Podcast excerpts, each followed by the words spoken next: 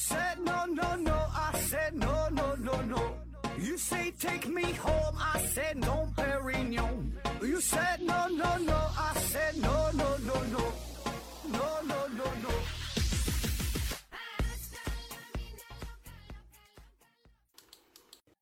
拼命探索不求果，欢迎您收听思考盒子。本节目由喜马拉雅平台独家播出。这一期呢，还是回答听友的问题哈。第一个问题，K 文晨提问说：“何老师你好，有一天晚上出去街拍摄影，发现超市门口闪着五彩斑斓的灯光的摇摇车前，有一位宝妈强拉着她的孩子，不让其去坐摇摇车。情景啊，感人而搞笑。请问，很多小超市门口的摇摇车、摇摇马玩具，还有婴儿的摇床、摇篮啊，这对于小孩子的诱惑力为什么那么大？要么让他们玩得开心，要么让他们睡得安心。能从演化学角度解释一下吗？呃，长臂猿维斯回复说：“我觉得是色彩的原因啊。说这个小孩喜欢摇摇车是吧？是什么什么摇床、摇篮的东西哈？这个演化学，这我就就不知道啥叫演化学了，我就我就瞎解释一下。为啥这玩意儿它吸引小孩呢？我感觉首先吧，它它会动是吧？它能摇，哎，那很多小孩就喜欢躺在会摇会动的，有时候像这个躺躺这个被里边，爸爸妈妈拽着被说摇一摇啊，这是喜欢啊，小孩喜欢。我感觉这可能跟小孩出生之前他不在这个母亲的子宫里边待着嘛，啊，这状态可能跟就在子宫在羊水里差不多，就飘忽飘忽不定的，他就喜欢这种这种感觉，他他习惯了哈。这是运动上的刺激，再有呢就是声音的刺激。这摇摇车一般都会放音乐呀，门前大桥下游过一群鸭，是吧？快来快来数一数，二十六七八，还有什么爸爸的爸爸是爷爷，是吧？放这些东西，声音的刺激。还有呢就是，呃呃颜色刺激，对吧？像长臂猿维斯说的，这颜色非常非常鲜艳，光感的刺激，五颜六色的，花里胡哨的。再有呢，这些上边摇摇车上边都会贴贴一些呃动画片当中的人物，贴这个奥特曼呐、喜羊羊、灰太狼啊、汪汪队呀、熊大、熊二啊，呃贴什么托马斯小火车啊、小猪佩奇呀、是吧？就贴这些玩意儿，那小孩儿他平时就看呢，他就他就喜欢呗。下一个问题，开文陈提问说：何老师你好，请问在空间站上的航天员啊驻留的半年内可以晒太阳吗？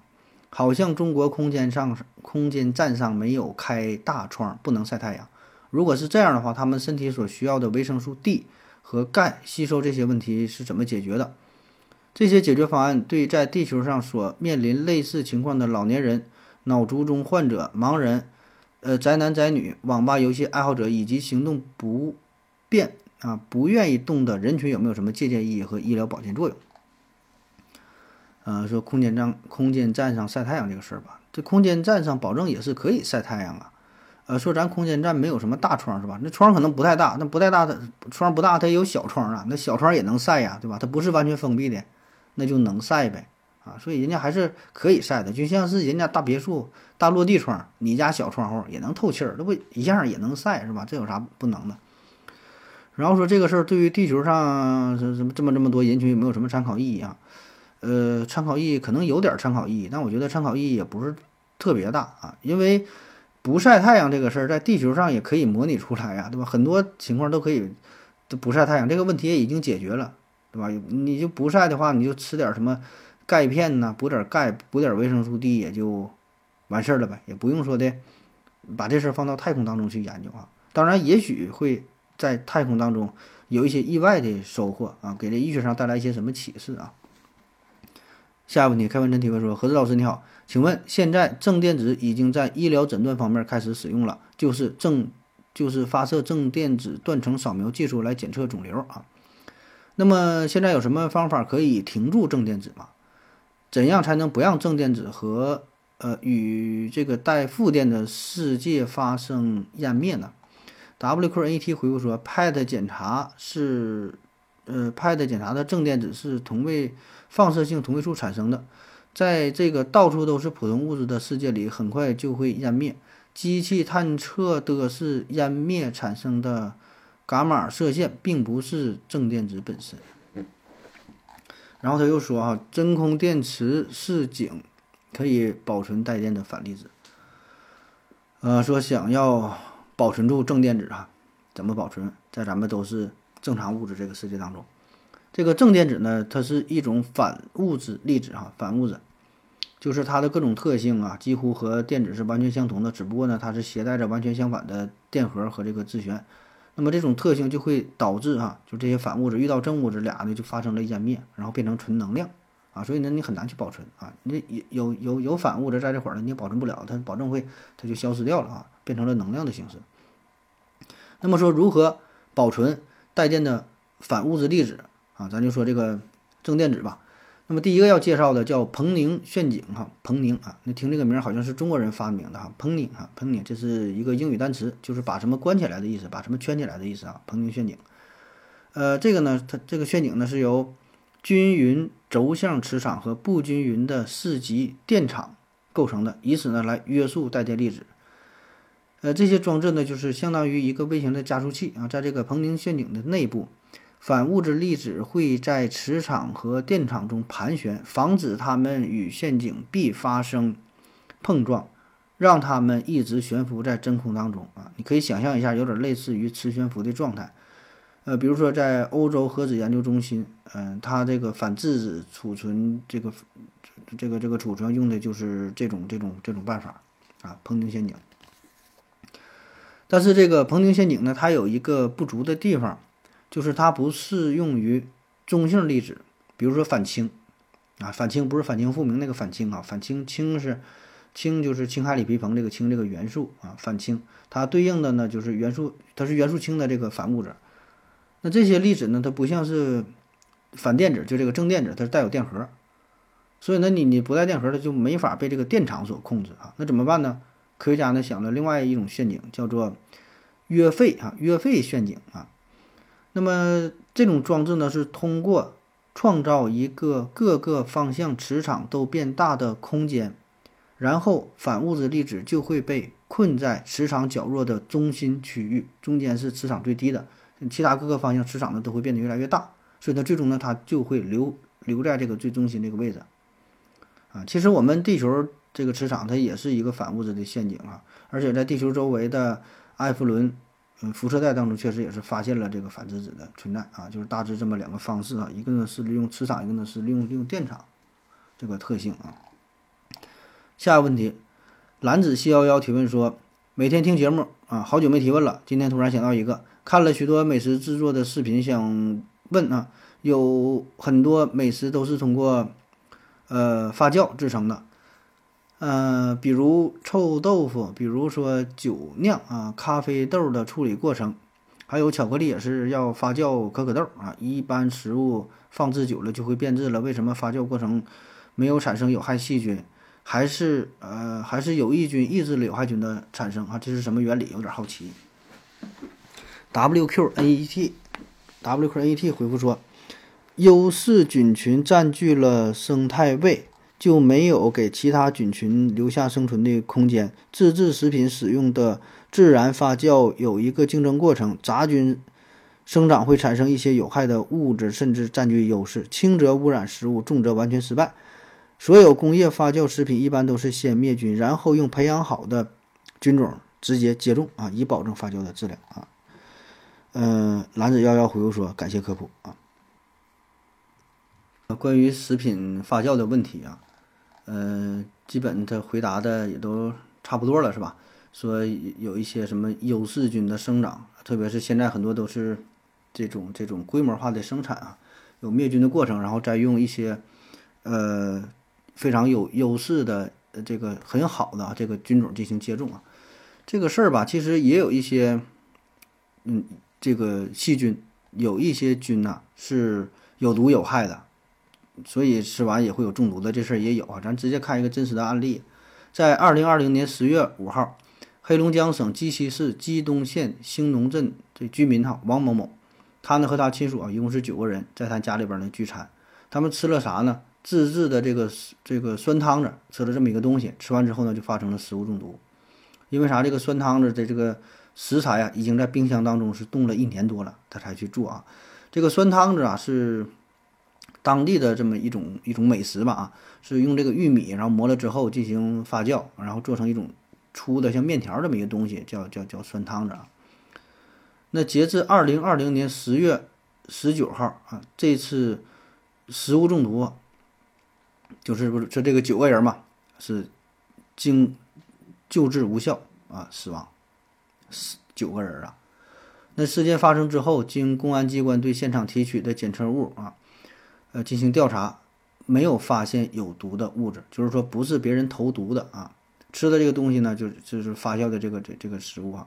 那一开始呢，判定中毒的原因呢是黄曲霉素，黄曲霉素中毒。哎，黄曲霉素这个咱也都听说过是吧？很多东西都有这个黄曲霉素，吃了之后就是会中毒，像这个玉米呀，还有什么一些谷物啥的黄曲霉素。但是进行更深入的调查发现，哎，说这个食物中毒这起事件，这东西呢是叫椰毒假孢菌哈，椰毒假孢菌被这种微生物所污染了啊，椰毒假孢菌这个是致命的哈，要了这九个居民的命。那这个事件呢也并不是个案哈，这些年呢已经发生过很多起类似的事件，比如说在二零二零年七月二十八号。有十一位顾客在广东省揭阳市惠来县神泉镇石头肠粉店啊食用了河粉后，先后出现了食物中毒的症状。呃，这五个人呢送到医院哈，其中一人是抢救无效死亡。那经过调查呢，确认这个河粉呢也是被椰毒假单胞菌所污染。在二零一零年，深圳市民哈，一个张女士，她呢是吃完家中泡发了。好几天的这黑木耳之后，开始出现呕吐的症状，肝、肾、心脏功能严重受损，最终呢是紧急进行了肝移植才算保住了性命。经过调查，这个黑木耳也是被椰毒假单胞菌所污染。啊，只有之前呢也有很多起就是长时间泡发黑木耳啊，在吃了之后导致了这个中中毒中毒的事件哈。那说这个椰毒假单胞菌这是什么玩意呢？这个咱好像没太听说过是吧？嗯。咱稍微说一说哈，介绍一下，因为这个涉及到食物中毒，大伙儿可能也比较关心，得也得在在意一下啊。这个椰毒假单胞菌啊，这事儿呢，咱还得从印度尼西亚的一种传统美食说起啊。印尼呢，它有很多发酵类的食物啊，统称呢叫做单贝，哎，单贝这么一个东西，一般呢都是用大豆或者是其他一些杂粮吧，呃，经过发酵制成的一个饼状的食品，类似于像像这个饼干一样啊。就一个大饼子吧，它不像饼干，像个大饼子吧。而在爪哇岛呢，曾经流行过一种特殊的单贝，这个单贝呢是用椰子肉发酵而成的，它不不是用这个粮食了，椰子肉。具体啥味儿呢？咱也没吃过哈。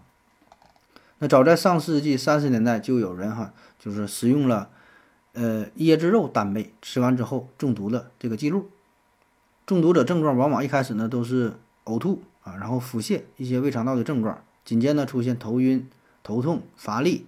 严重者呢会出现抽搐、昏迷，最后呢因为呼吸循环衰竭，呃尿毒症啊就是死亡哈，这个死亡率还挺高，达到百分之三十到五十。然后就有微生物学家呢对他们吃的这个有毒的单贝进行化验，最终呢提取出了一种之前啊从来没见过的细菌，把它呢确定为这食物中毒的罪魁祸首。因为它属于假单胞菌属嘛，又是在椰肉发酵制作过程当中就出现的，所以命名为椰毒假单胞菌。椰毒假单胞菌，但很可惜，这项发现在当时并没有引起足够的重视，所以呢，在当地哈中毒呢也是从来没有停止过。那从一九五一年到一九七五年，印度尼西亚每年平均因为吃了这个单贝椰肉椰肉单贝的，就造成二百八十八人中毒。呃，三十四人死亡啊！最终呢，印尼政府在一九七五年彻底禁止这种食物的生产和销售啊，不让吃了，因为危险太大了啊。那在几乎这同一时间，在我国东北啊，也有一种食物吃了之后呢，也会中毒啊，也是夺去了很多人的性命。呃，叫酵酵米面儿哈，酵米面儿，这是中国传统的食物的材料，一般呢是用玉米、高粱米等等这些杂粮，经过水泡，然后自然发酵，发酵的。发酵发酵到十天到一个月左右吧，然后呢，这磨成糊状的这么一个一个一个状态啊，再经过呃滤水，然后呢再风干啊制成。那由于这个自然发酵嘛，酵米粉呢通常会带有一定的酸臭味儿啊，所以北方呢有管这叫酸碴子啊，就刚才说这个酸汤子，还有这格格豆啊，这个做法呢差不太多。南方也有做的啊，南方有的用这做这个这个汤圆儿啊这类的食物啊，有点这个酸臭味儿啊，有这个发酵的过程。那这个酵米面呢，也引发了许多中毒的案例哈，在东北呢可以说是，嗯，并不算少见啊。但是很长时间嘛，大伙儿一直以为这就是霉菌所导致的，直到上世纪七八十年代，经过中国的很多科学家哈细致的研究，才弄明白这是一种全新的细菌引起的啊，并不是之前认为的霉菌。这种细菌呢，一开始呢被称为产毒黄杆菌，后来呢又被称作酵米面假单胞菌。那再后来研究发现，哈，这个细菌跟印尼发现的椰毒假单胞菌非常类似，哎，它俩一一模一样，哈，这个这个产生毒素啥一模一样。那终于呢，在一九八七年，经过二百多项这个性状的对比啊，科学家呢确认，引起酵米面中毒的这个细菌和印度单倍中毒的这个细菌呢，实际上呢是同一种细菌，啊，叫椰毒假单胞菌啊，这是一个玩意。而且呢，这种细菌呢还会。引起很多种类的食物中毒，比如刚才说这个黑木耳啊，还有银耳这些东西，也很容易受到这种细菌的污染。还有像河粉啊、肠粉啊，呃，一些湿的米面呐这些东西啊，如果储存不当的话，都可能嗯导致这种这种这种细菌的出现。吃了之后呢，就会呃出现中毒啊，甚至是危及生命。下一个问题，陈进 O N 提出说：何老师，科学家呀，根据红移程度。呃，根据红移程度不同啊，得出宇宙中离我们越远的物体离我们的速度越快，从而得出宇宙加速膨胀的结论。但是我们也知道，我们看到的离我们越远的物体，实际上是它以前发出的光或者是电磁辐射，经历了更长的时间到达我们，也就是越早的图景。是不是可以得出结论，就是越早的时候宇宙膨胀越快？宇宙膨胀是在减速？哎，搞晕了，请老师帮忙解讲解。科学空间回复说。宇宙学红移不是多普勒红移，越远的天体呀，红移量越大，并不是由于相对速度引起的，而是由于宇宙空间膨胀所引起的。遥远天体的光线要经过更长时间的宇宙膨胀，所以才有更大的红移量。比如现在看到的四十亿光年外星体的光，其实发出时可能距离。地球只有二十亿光年，这二十亿光年的空间膨胀了一倍，那么光线波长就增加了一倍。现在看到一百二十亿光年外的天体的光，可能发出时距离地球啊（括弧当然那时还没有地球啊），距离地球只有二呃只有四十亿光年，那么光线波长就增加了两倍。以此类推，科学家根据观测数据计算出不同时段。宇宙的膨胀速率，再经过计算后比较，才得出了加速膨胀的结论，所以不会出现你说的减速膨胀的可能。呃，陈进回复说，半个多月了哈，呃，半个多月了求教。杨黑一号改名东东富士回复说牛啊。下一个问题，往西一点提问说，为什么现在没有抽奖活动了？更进一步说，为什么没有人喜欢赞助了？这都现在都啥形势了？这大环境。这你还不明白吗？是吧？还赞助啥赞助？下一个问题，佳音美意提问说：雅鲁藏布大峡谷最深处据说六零零九米啊，这是怎么测出来的？基准线有吗？有种说法是最高点到最低点的垂直距离，如果两个点水平距离太远的话，这种数据就显得有点无聊啊。呃，上帝思考合着就发酵回复说：气压法，谷底的气压减谷顶的气压，再换算成高度。啊，说雅鲁藏布江这个高度啊，怎么测量的？嗯，雅鲁藏布大峡谷这是世界最大最深的峡谷啊。雅鲁藏布大峡谷是长五百零四点六千米，平均深度两千两百六十八米，最深处是六千零九米，平均海拔在三千米以上啊，世界第一大峡谷啊。那么说这个数是怎么测出来的？这个高度啊，这个问题就相当于说峡谷的深度是如何测量的，或者说它这个数据指的是从哪到哪的？长度对吧？你不测出六零零九了吗？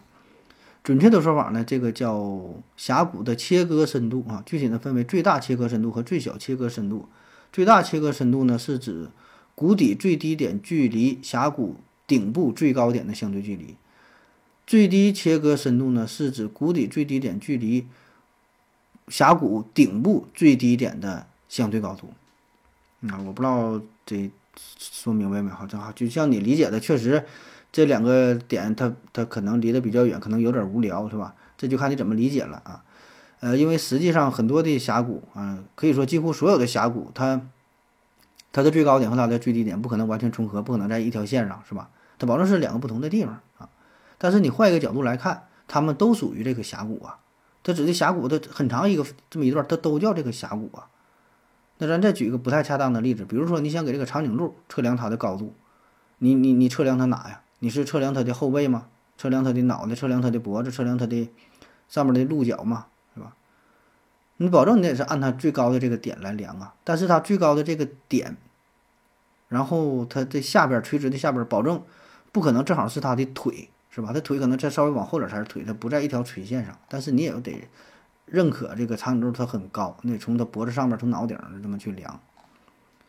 下一个问题，G C D S W J S J D 提问说：何老师你好，上期关于美国医疗的事儿啊，我感觉挺好啊，能不能说说美国公务员及官员怎么看病，以及他们体制内的福利有什么区别？我说美国公务员看病哈，这玩意儿就咱也不太了解，也不是那个体制内的。美国的公务员啊，这福利呢还是比较丰厚的啊，嗯，职业也是相对比较稳定，是吧？这个全全世界基本都这样，这公务员那保证都是金饭碗，是吧？铁饭碗啊，谁都想都都都想考编，都想进入体制内。美国也是如此，虽然他这个薪酬可能不算很高啊，但是呢，这个职业的好处啥呢？第一，刚才说了稳定，对吧？第二呢，就是面子上过得去啊，就一提这公务员，给人感觉也还好。可能不是什么大富豪，但还是大伙儿挺挺认可的，挺尊敬的，啊，那美国的公务员呢，涵盖的范围非常非常广，职位呢也很多啊，呃，不少美国人呢也是把公务员当成第一选择，对吧？算是一个挺稳定的工作啊。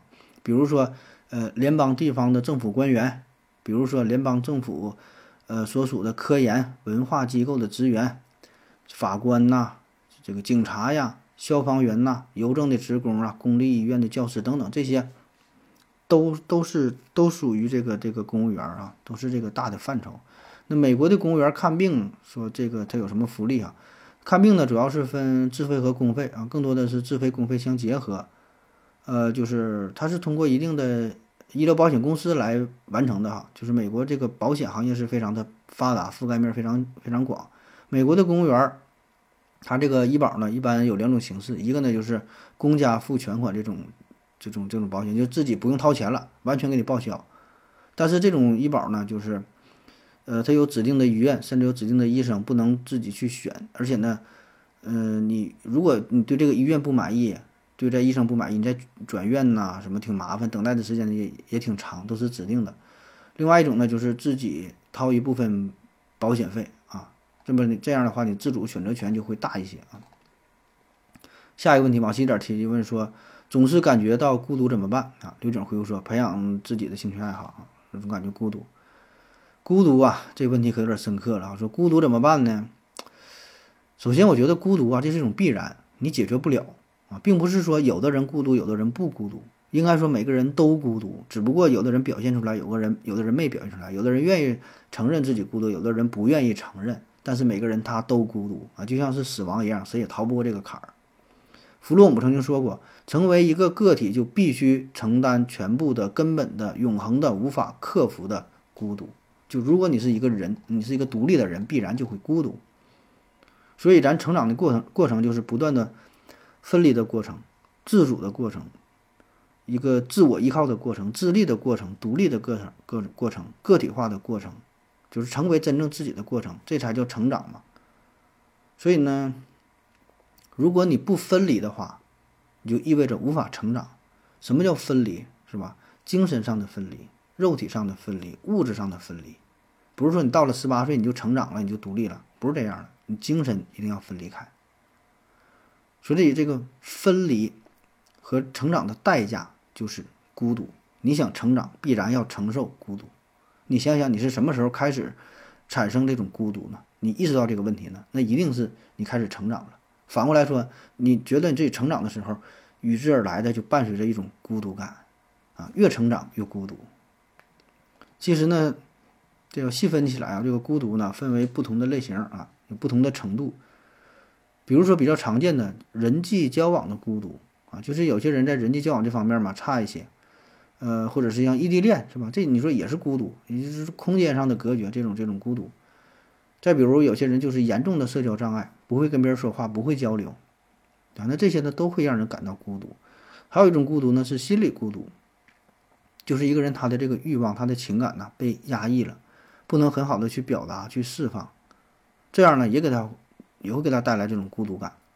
还有一种孤独呢叫做存在孤独啊，存在孤独啊，这就是比较根本的一种孤独了。这是嗯一个个体就是与这个世界就隔绝开的这种孤独，怎么去说呢？就像一些富二代哈，非常有钱，天天过得吃喝玩乐，然后说呢我很空虚，我很孤独。啊，我很压抑啊，这个这这不是我想要的啊，我想我想要那种真正的陪伴，就是他内心呢，他也是孤独的，啊，当然这种孤独咱们无无法理解是吧？但他仍然很孤独啊，不信你可以问问王思聪，问他是否孤独啊？那么说如何排解孤独啊？我觉得呀，还是得往病根上去找啊，怎么排解孤独？你就得看你这个孤独是怎么来的，你为什么会感觉孤独？你是哪个层面的孤独？你是哪种孤独？你是不是缺少陪伴，是吧？就是没有朋友，没有朋友交朋友去，缺少陪伴，找人陪伴，对吧？没有交流，那你就尝试与别人进行交流，进行沟通。没事呢，唠唠嗑，对吧？不管是线上的、线下的，约朋友出来一起喝点酒，烤点串，逛逛街，散步，看电影，把自己融入到一个集体当中。啊，当然这些只是咱说针对于第一种啊那种非常表浅的孤独，到更深层次的，到了更深层次的心理上的这个孤独，欲望没法。得到满足啊，内心没法去表达啊，情感受到压抑，那这种情况下，你就试图寻找一些宣泄的渠道，对吧？怎么能够释放自己啊？找一些志同道合的人呢，交一些真正的朋友，有一些共同语言的人。所以这种人，你找到这样的朋友，也不用有太多语言的交流，啊？可能一个眼神就懂了，否则你就是对牛弹琴啊。有很多狐朋狗友，天天跟你喝酒，那没有用，你还是孤独。而最后这种人类。呃，共同存在着，这这这种孤独，最最深层次的这个孤独，这个很难解决。自从有人类以来，这些哲哲学家、思想家啊，这些深刻的这些大咖们，他们都在思考这个问题，讨论这个问题，但是找不到答案。人类终极的这种孤独感。好了，赶紧给我的收听，谢谢大家，再见。感谢您的聆听。如果您也想提问的话，请在喜马拉雅平台搜索“西西弗斯 FM”。在最新一期的节目下方留言即可，欢迎您的参与，我在这里等你哦。